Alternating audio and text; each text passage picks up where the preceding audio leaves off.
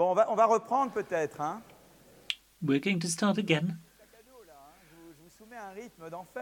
We've worked so much today. That's awful. I'm sorry. You know, I'm talking about inequalities, and that's almost like forced labor. But we have a lot of work to do. We'll see. We'll see. Thank you. Thank you for coming back. You're very patient. I'd like to show you something. As you can see, there's a slowdown in terms of the increase, the relative supply of skilled labor. There was an acceleration in demand, but then deceleration on the side of supply of skilled labor. So that is why we've had more inequalities at large. At large, and we mean at large in the US.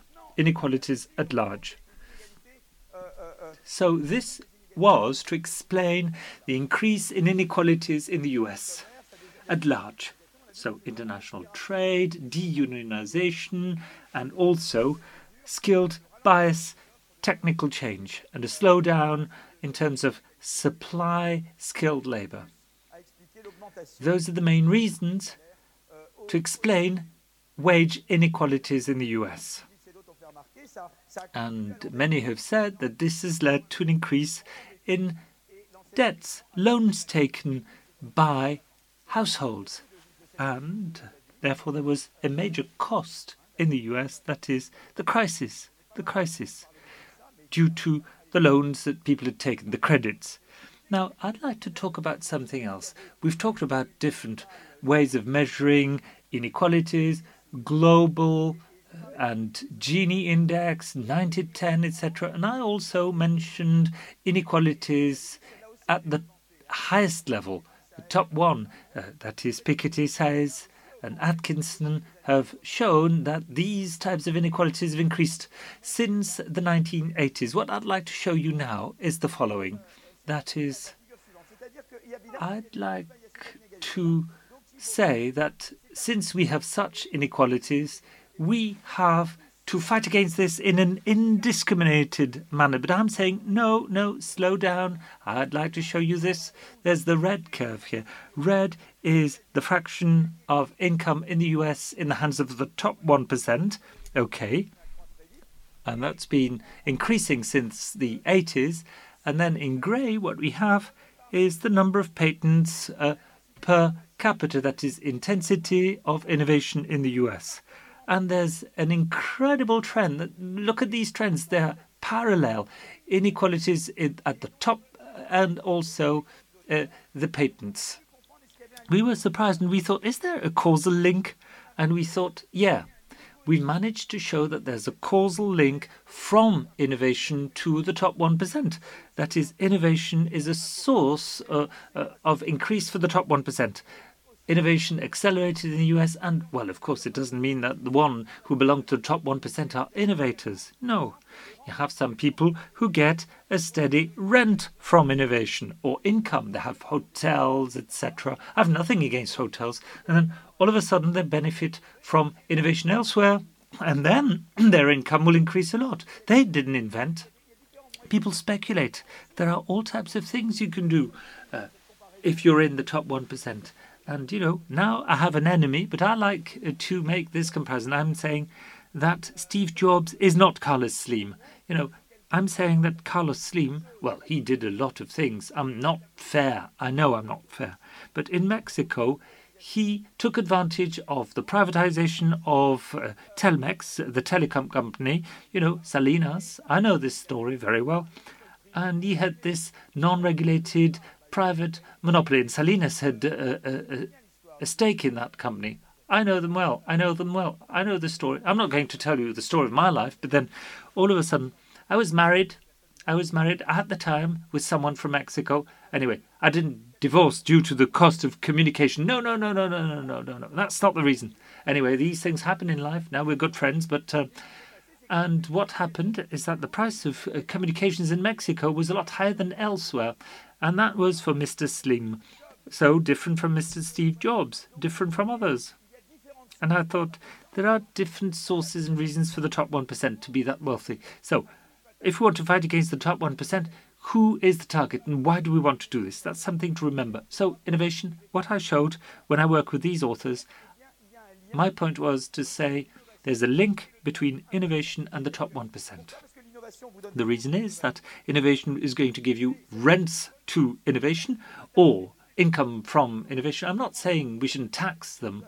You know, there's an article, a paper from a colleague who said, you know, I am in favor of a progressive taxation. Yeah, but you know, income from innovation is different from income from uh, something that's safe. You know, what's good about innovation? You know, Carlos Slim is different. He had a monopoly, and there were uh, entry barriers. Okay, had other telcos gone to Mexico, he wouldn't have been that rich. There's a difference, as I was saying, between innovation and entry barriers. Innovation creates growth, which is what we saw before. Innovation is the main source for growth in developed countries. That's good. It's going to give you growth. And innovation leads to inequalities. That's true, but for a while, only for a while, because afterwards others imitate you and you're going to uh, lose your income from innovation or rents from innovation. That's due to creative destruction, which means that the rents that you get from innovation will not last. And this is what I'm going to show right now on this table. It's easy to understand. This is the one. That's the link. Okay. Maybe you're, you're going to say, I'm cheating. But anyway, with all of these dots, but there's strong correlation. I've taken mobility measuring from Chetty and Saez their way of measuring social mobility. And what I saw is that where we have the highest level of innovation in the US, this is where we have the highest level of social mobility uh, California, Massachusetts, etc., which means that innovation goes hand in hand with social mobility. Whereas entry barriers reduce social mobility and will not help you increase growth. And there's something else as well, which is this, this, this slide, which says the following thing. It says here we have American states that have been rated. It's state years, right? This, these are the years or places where we have the lowest level in innovation and are on the right, the highest level of innovation. Look at the intensity of innovation and the top 1%. Here again, here again, the more you innovate, the higher the top 1%. But then if you look at the link between innovation intensity and Gini, that's Gini 99. That is, remove top 1% and keep the rest. Look at this, there's no relation, no link. That is, innovation is incredible. It's not connected per se to inequality at large. So, more innovation will increase your top 1%, of course, that's one source for the top 1%, but also it increases social mobility, it doesn't increase uh, inequalities at large. That's interesting. So, innovation, I'll take it. But what about Mr. Slim? I can tell you that Gini increases with him, increases, and then less social mobility and uh, less growth. I don't want that. I, am not going to take that.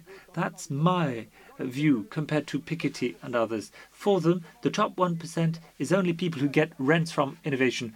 Uh, well, you know, they have read Balzac, but they have not read The Lost Illusions because one third of the book is on innovation in printing in Angoulême. He would have seen the word innovation, innovation, innovation. Now, let me show you other slides. I don't want to bother you with that. So let me see where part two is. Euh, euh, euh, okay, display. mode lecture plein écran, voilà. Full screen. D'accord, donc j'ai montré à nouveau. Donc j'ai ces trois figures, mais là c'est là, là. Three tables, three tables. This one's very interesting. What we're looking at here is Sweden. Sweden's very interesting. That's for the top 1% income share versus innovation. Look at how it increased since the 1990s. That's patents per capita. It didn't really increase up to the 1990s, and then it started increasing because they rolled out reforms in Sweden. That supported innovation. I'd like France to do the same. I'm not saying we should copy Sweden. Sometimes uh, Sweden failed, for instance, with education. They had a system like Finland that they stopped, but they reformed the state and taxation systems, and it really worked. What's interesting is these patents. Look at how they increased very steadily from the 1990s onward. What's interesting is the Gini coefficient in Sweden. It didn't really budge. Since uh, the 90s, it's not really increased. So the top 1% have increased, but their productivity growth in, has increased. Innovation rates have, has increased, but the Gini has not changed. These reforms, yes, I'll take it. I'll take it. Give me a reform where I'm not going to increase inequalities at large. I'm not going to reduce social mobility, even though the top 1% is going to increase, and more growth. Yes, I'll take it. I'll take it. I'll embrace it. Others will say, no, the top 1% will increase. I don't want this. This is the debate. The debate that we have uh, within the left wing uh, parties in France, the reformists and those who are not. Anyway, this is something that is interesting. And also, this, let me show you this. This and something else. Those are tables on mobility. This is how we can measure social mobility. The likelihood of your child being in the top quintile when your parents are in the lowest quintile. That's another measurement system. Expected income for the child if you are in the lowest quartile, and everything is correlated with innovation. Social mobility and innovation are strongly correlated. And also the entrance, the newcomers, the entrance, the newcomers, innovation is in their hands, correlated with social mobility. It's not really uh, innovation in the hands of the incumbents. So innovation is the new ones replacing the old ones. That's social mobility. And therefore, what about entry barriers? Well, they're going to increase the top 1% but then there's going to be less social mobility. So, who's the richest person in Sweden? It's Mr. Skype. Okay, he didn't exist 20 years ago, Mr. Skype. Uh, we had the Wallenbergs mainly. Anyway, Mr. Skype now is very rich thanks to Skype. You know, I've said Skype so many times this morning, but it didn't, didn't work this morning. Anyway, what people are afraid of is that, you know, in Sweden, Gini didn't go up, mobility didn't go down. Is that a problem if Mr. Skype is rich? No, no problem. The only fear I have is that Mr. Skype might use his money to become Carlos Slim, that is, more entry barriers. And that's a problem. Taxation is a lever, but you can also use the antitrust policy. That's very useful, it's efficient. Another concern is that maybe Mr. Skype can uh, buy politicians. In the US, there's a judgment from the Supreme Court, and now private companies can give funds to politicians. That's awful. We don't have this in Sweden. We don't have this in France. It's highly regulated. So it's more general than just fiscal reforms. We need to have a good taxation to make a difference from the top 1% based on innovation and the top 1% that's based on rents from innovation. So we want something that's redistributive but also incentive. So taxation is one of the levers we can use to fight against this danger that is the top 1%. And you can do this with antitrust policies and also you can regulate political campaigns. You have to look at things in a broader way. And this is my view that I uh, always fight for based on these papers. Now, I don't want to be too long, but I studied this in Finland. In Finland. In Finland, I managed to get individual data, and these data are very interesting. I can track people. I know their individual income. I know if they've filed any patents. So the inventors in Finland are people who have filed uh, a patent at the USPTO, the good patents. The bad ones, well, forget about them. In the US, or I mean in Japan or Europe. This is where usually people file their patents. They're very good agencies. Now, what we have is the inventors here. The inventors in Finland someone who have at least produced one patent filed in the US between 1990 and 1999. And the non-inventors are, are those who've not submitted any patents. Look at wage income growth. For those who've innovated, it's higher than those who've not innovated or uh, patented anything. So that's the social ladder effect. The orange curve is always above the blue curve, with the initial income being the same. And it's even more if you look at the distribution of initial income. Look at inventors with the same initial income. They're going to take this social ladder and go up a lot more if they innovate. Those are individual data. Innovation is going to help you go up the social ladder, so social mobility. And that's capital versus labor income. So that's capital versus labor income, those who've invented and the non inventors. And that's income between inventors and non inventors. So inventors earn more, more income from capital than labor. That's something to remember, to look at all the details. And I'd like to share a figure with you before we continue with something else 4.5. 4.5. That means, were you in the top 1 or top 10% in the 1990s? Will you be in the top 10 in 1999? And 4.5 is the likelihood of someone who is not in the top 10, an inventor who is not in the top 10 in 1990, to be in the top 10 in 1999. The likelihood will increase if you're an inventor. That is, when you invent something, this is something that's going to uh, help you go up the social ladder. These are individual data that we've tracked. Someone who's innovated will go up the social ladder faster, but someone who's not in- innovated will not uh, be mobile socially. So we've done that now at individual level. We did this before at state level or municipality level. So innovation as a driving force. It's uh, okay, that's top income. Uh, uh, but also it's a driving force for social mobility. Some people are coughing, so okay, now immediately we're going to move to the third part. Third part, but you're not coughing too much, so that's good.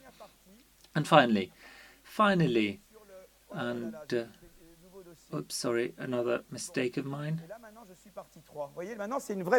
Part three. And that truly is part three. That's three. The real three. The three three. Right. Slideshow. Growth policies. Now, we've talked about many, many things. We've been together for one and a half hours. We know how to measure inequalities. We now know that uh, we can explain inequalities at large, an increase in inequalities. And this is explained by the uh, skilled bias technical change and inequalities for the top one or top 10. One of the reasons is innovation. It's not the only factor, but it's very important because it doesn't have the same impact on the different inequality measures. That's why I bothered you with the different inequality measures because innovation is not going to affect inequality at large and inequality for the top one or top 10 at the same way. No increase in inequalities at large, and it increases social mobility. So it's always very important to make the difference. You know, when some people talk about inequalities, you can calm them down. You'll say, calm them down. You'll say something like, okay, slow down, honey.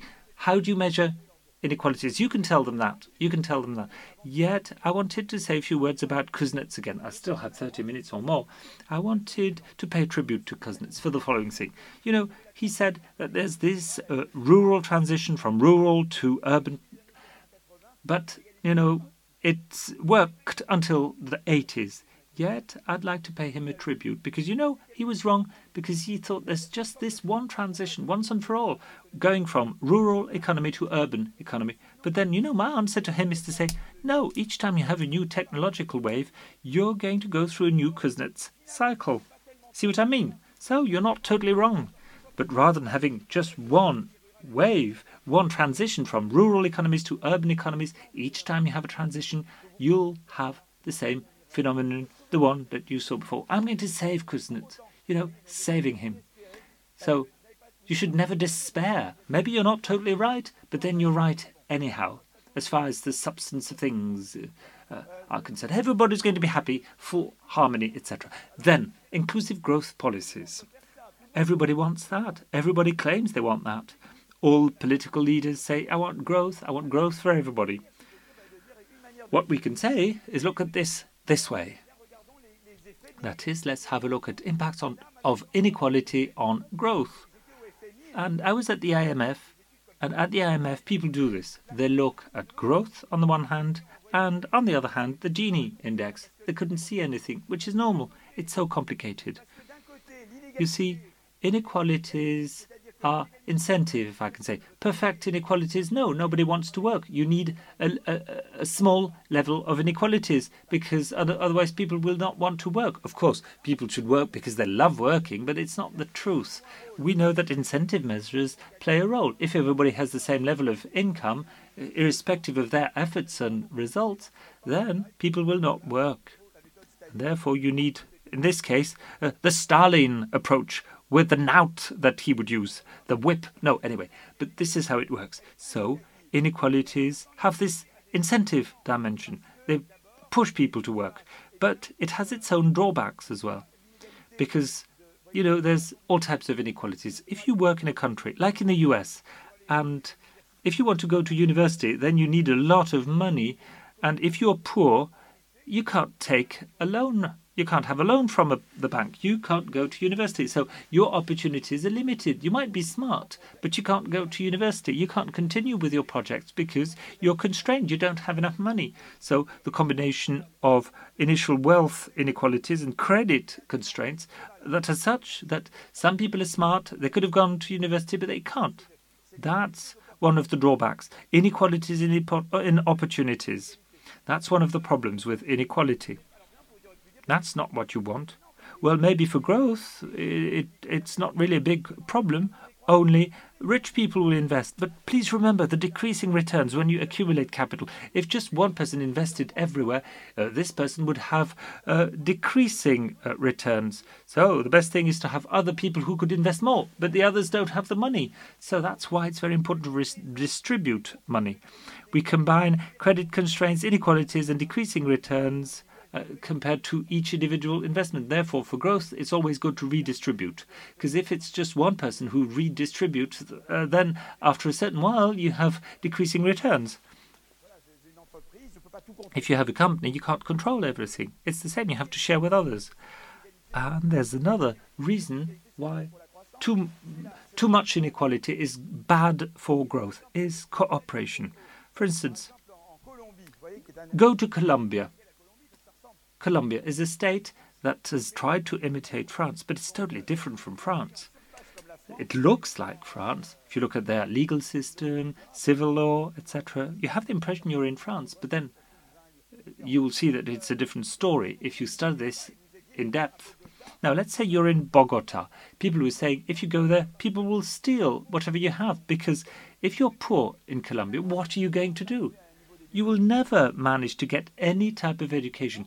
If you're honest, you will not earn much. But if you steal, if you rob, you have a lot of money. So there are many inequalities in the country, and therefore, more and more people perhaps consider illegal activities, and redistribution is forced. The state will not redistribute wealth. So there are reports that show that in the countries where there's a high level of inequalities, there's more violence, there are crimes, and there's a lack of cooperation, which means that all of this will harm growth. We know that extreme inequalities are not good. That is, Gini equals one, more or less, or a big poverty trap. This is not good for growth. So, effects of inequalities on growth. It's like saying it goes in all directions. You can't conclude anything if you say that because there are effects in different directions, the ones I've just mentioned. And of course, reports were written up. I've worked on that. Many other people have worked on that, on these effects. Alesina and others, on inequalities as a source of violence. Rodrik Alesina. And I've worked as well on the credit uh, markets, loan markets, with decreasing individual returns. Anyway, I'm summing up everything, but there's literature on contradictory effects of inequalities on growth. And, uh, by the way, empirical studies do not highlight systematic effects. All of this is mixed like a Russian salad, as we say. Look at effects of inequalities on growth. You can't see anything. You need, therefore, to consider another type of approach, a useful approach, to reconcile growth and a correct control over inequalities, which is to say, what are the levers you can use to grow in advanced countries? Well, in advanced countries, the growth levers are, well, we know that, we know that. Reports have shown that first it's education and higher education. I talked about this at length, you know that now. And then I talked about a competitive market. You know this as well. And the labour market has to be dynamic. It's important. We know that growth economy in advanced countries is based on innovation, that is creative destruction, which means that easily you have to be able to easily hire people and lay off people. You need to have such labour markets. And also you have to have safe income and vocational training that we don't really have here in France. And also there are other aspects macroeconomic stabilization throughout the economic cycles, it's very important for companies to be able to continue and invest in innovation. So if there's macroeconomic instability, they will no longer be able to invest. And you need to have a positive tax policy that will not discourage innovation. We know that these are levers, levers for growth in developed countries. Now, this is what we can do. We can say, rather than saying that there's a link between growth and inequalities, we could say let's have a look at each and every single lever and look at their impact on the different uh, inequalities that we've measured. Okay? Let's start with education. With education, it's really good because you can do whatever you want. The outcome can be the one you want. For instance, this is education measured on the basis of PISA tests. The countries on the right have had good PISA tests. We've talked about this. You know what they measure. Anyway, we looked at this table last time. And we know that growth is connected to the education level, but also the education level is connected to something else. This is the first lever. You'll see the impact of this on inequalities, but we know that education is good for your growth. What we also know is that if you're close to the technological frontier, for instance, an American state close to technological frontier has a good level of education, higher education. Well, you know that as well. You know, this is what we discussed last time. These are growth levers, education and higher education. Competition as well. You probably remember this slide. The blue companies are close to the technological frontier. The ones that are red are far away. And we know that competition is good for growth in companies that are close to the frontier. The most advanced countries have more blue companies than red firms. The more advanced you are, uh, the more you have competition, which is good for growth. That's a bit of a uh, a refresher course. It's the same for the labour market. And that's interesting as well. That's macroeconomics. I like this slide. I like it.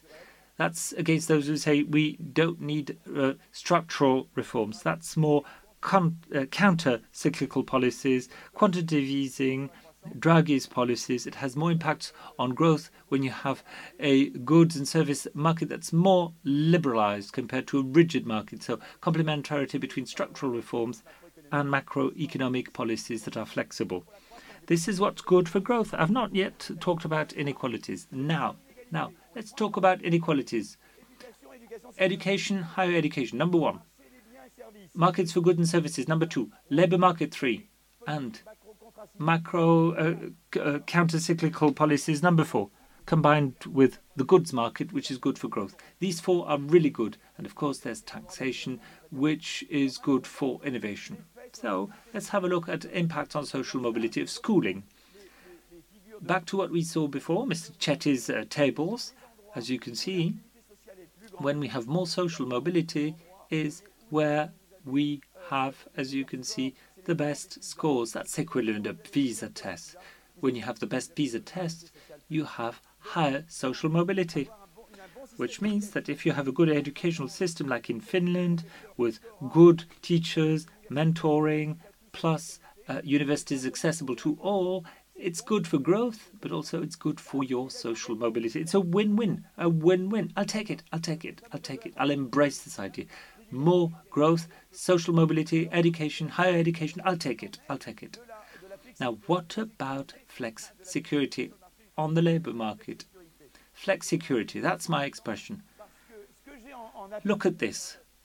What we have here is uh, social mobility and the difference between rich and poor parents and their children. That's social mobility. Um, on the x-axis, we have the turnover level. You know, as I said before, jobs are created and destroyed. This is the turnover I'm measuring as well, to see if the labor market is quite dynamic. That is how jobs are created and destroyed. There's positive correlation. Look at the places where we have more job turnover. That's where you have more social mobility. That's also interesting. Now, mobility has to be well organized. If you have good vocational training, if you have good compensation and benefits for those who are unemployed, uh, and you train them, then your relation is going to be even more positive. That is the link between turnover and job mobility. So policies have a role to play. They must play a role. You need to have good vocational training, and uh, also that's true uh, because uh, labor mobility is compatible with social mobility. So in the US, it's not the Danish uh, model, yet it's the case. Where you have more social mobility, you have more social mobility. And that's interesting. That's the labor market. And now goods and services. That's uh, competitive markets. That's where you have uh, many companies that are created and that are destroyed, right? Ins and outs on the company markets. Now, when you have quite a high level of turnover for companies, that's where you have the highest level of social mobility, which is good news as well, which shows that education and higher education is good for growth, good for social mobility. Uh, markets for goods and services that are dynamic, it's good for innovation, it's good for growth, it's good for social uh, mobility. a, dynamic labor market that's good for growth, that's good for social uh, mobility. And now we'll be talking about macro stabilization. What this shows is that look at these countries the countries where you have more macroeconomic volatility, then you have more inequalities. We know that. Inflation, hyperinflation, is going to hit the poorest first. We know that. Therefore, anything you can do to reduce macroeconomic volatility or to address it will reduce mobility, and therefore you have automatic stabilizers for individuals, but also automatic stabilizers for companies all of this means that you ought to stimulate, enhance growth, and reduce uh, inequalities. But then look at this figure as well. Now, who's going to suffer most during a recession? Well, look at this uh, effect of state unemployment rate on group employment rate in the US. If you look at unemployment figures in the state, the ones who suffer most are the youth in the US. Youth suffer more if you have a lot of unemployed people in a given state in the US. When you have a major recession, it really is awful for the youth. They're going to be uh, hit first. So, to the detriment of the youth. These are other categories. Now, that's the unemployment rate of a given group. And, you know, before we we're looking at something below zero, but now these are unemployment rates. So, effective state unemployment rate on group unemployment rates, right? That is subgroups of people in a given state. The ones who are hit more severely are the black males and less than high school. Black males, African American men, and individuals who've not finished their high school education, those who are unskilled, they suffer first. This is what we said before. It's exacerbated uh, when there's a recession. So anything that can stabilize your economies is good. We know that for growth because then companies will still invest in R&D and will innovate throughout their cycles and it's also good to reduce inequalities in a given population group. Now that's what you want. And then taxation, the taxation policies. Well, my philosophy about taxes is to say, okay, look at what happened in Sweden. Well, up to the 90s, they had a system with almost 90% being the maximum taxation level, and they were taxing uh, capital as much as labor. And then in the 70s, the Swedes said we're going to reduce the maximum level down to 57%. That's for labor income. And capital income will be taxed up to a level of 30%. They deployed their reform. It was a radical reform. Now, to do this and to be credible, they had to cut on a number of expenditures. Uh, and therefore, they worked on that, which is what France has not yet done. And they uh, protected good schooling and uh, health systems and a good level of benefits for those who are unemployed, but they bolstered innovation growth in Sweden, and growth increased fourfold. Uh, productivity growth in Sweden before the 90s and after the 90s multiplied by a ratio of four. Their growth rate was 0.7 and then they went up to 2.8 or 3%. That's their growth rate in Sweden. Incredible.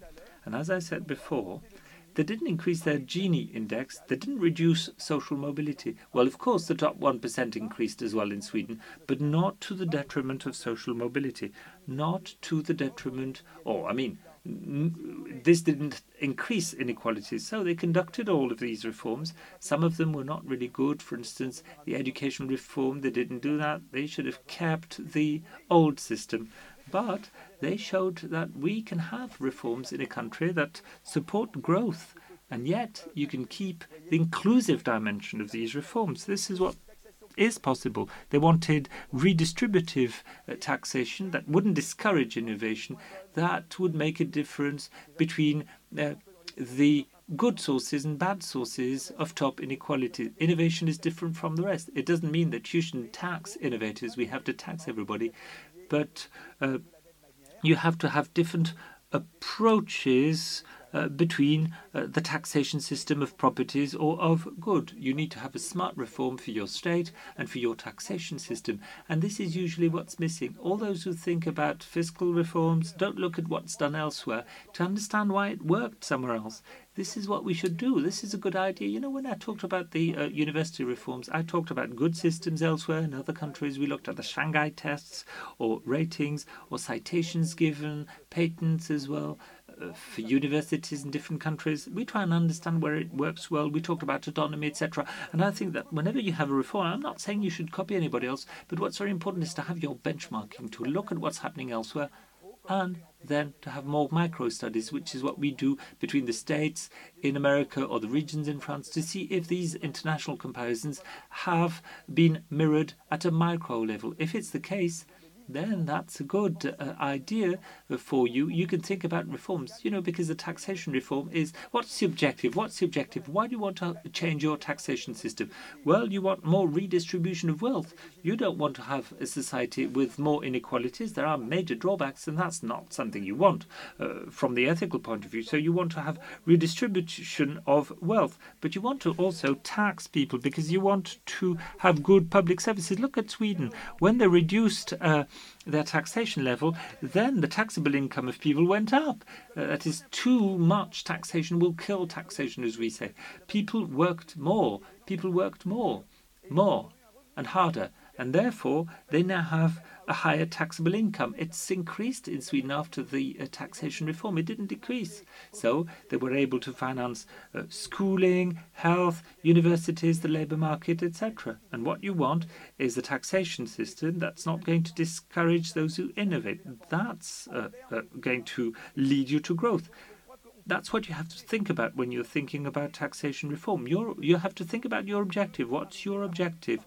And how can you attain your target uh, if you use different instruments like smart taxation systems, but also good competitive policies, etc., and other institutional changes? And therefore, the top 1% will not have a negative impact on the system if they buy them out. It's not good to have the media in the hands of the happy few. It's very important to share the media, for instance. We can do all these things because otherwise it's dangerous. We want to avoid these dangers. And also, there's this debate about the minimum wage. Minimum wage. That's very interesting. Minimum wage has decreased. That's for the United States. It decreased, as I said before. Uh, due to deunionization.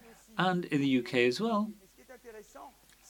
But anyway, uh, where should the best level be for minimum wage? The debate is as follows. If you start with zero minimum wage, well, increasing minimum wage will lead to a decrease in inequalities. You know, when Obama says we have to increase minimum wage, that's good. When Tony Blair says we have to increase this, well, that's good. It's going to reduce inequalities in these countries. It was so low, so low. They had lost so much in purchasing power with Thatcher and Reagan.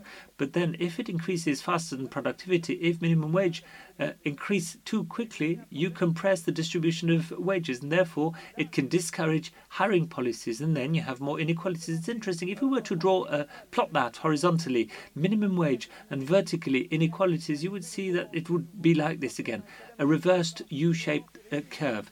That is, if you increase too much, then you increase inequalities, because then you reduce hiring and more inequalities between those who have a job and those who don't which means that you have to have other instruments to fight against poverty. In France, we had the RSA or PPE, that is minimum solidarity income and support to employers. We need to use these instruments. Minimum wages is something very important. You shouldn't lower this, you should increase it, but uh, you should modulate this. It all depends on your regions, the cost of housing and accommodation. In Sweden, it's negotiated in the different industries and regions, which is good. And you should also use other levers and instruments to fight against poverty. So there's a whole debate on this, on the role of minimum wages. It's very important how to modulate this, how to renegotiate this. Should it be the only instrument that you're going to use to fight against poverty, or should you use other instruments as well that you can use in addition to the minimum wage? This is a very important debate. But of course, we would go too far if we were to start now. So I'll stop now. Thank you very much.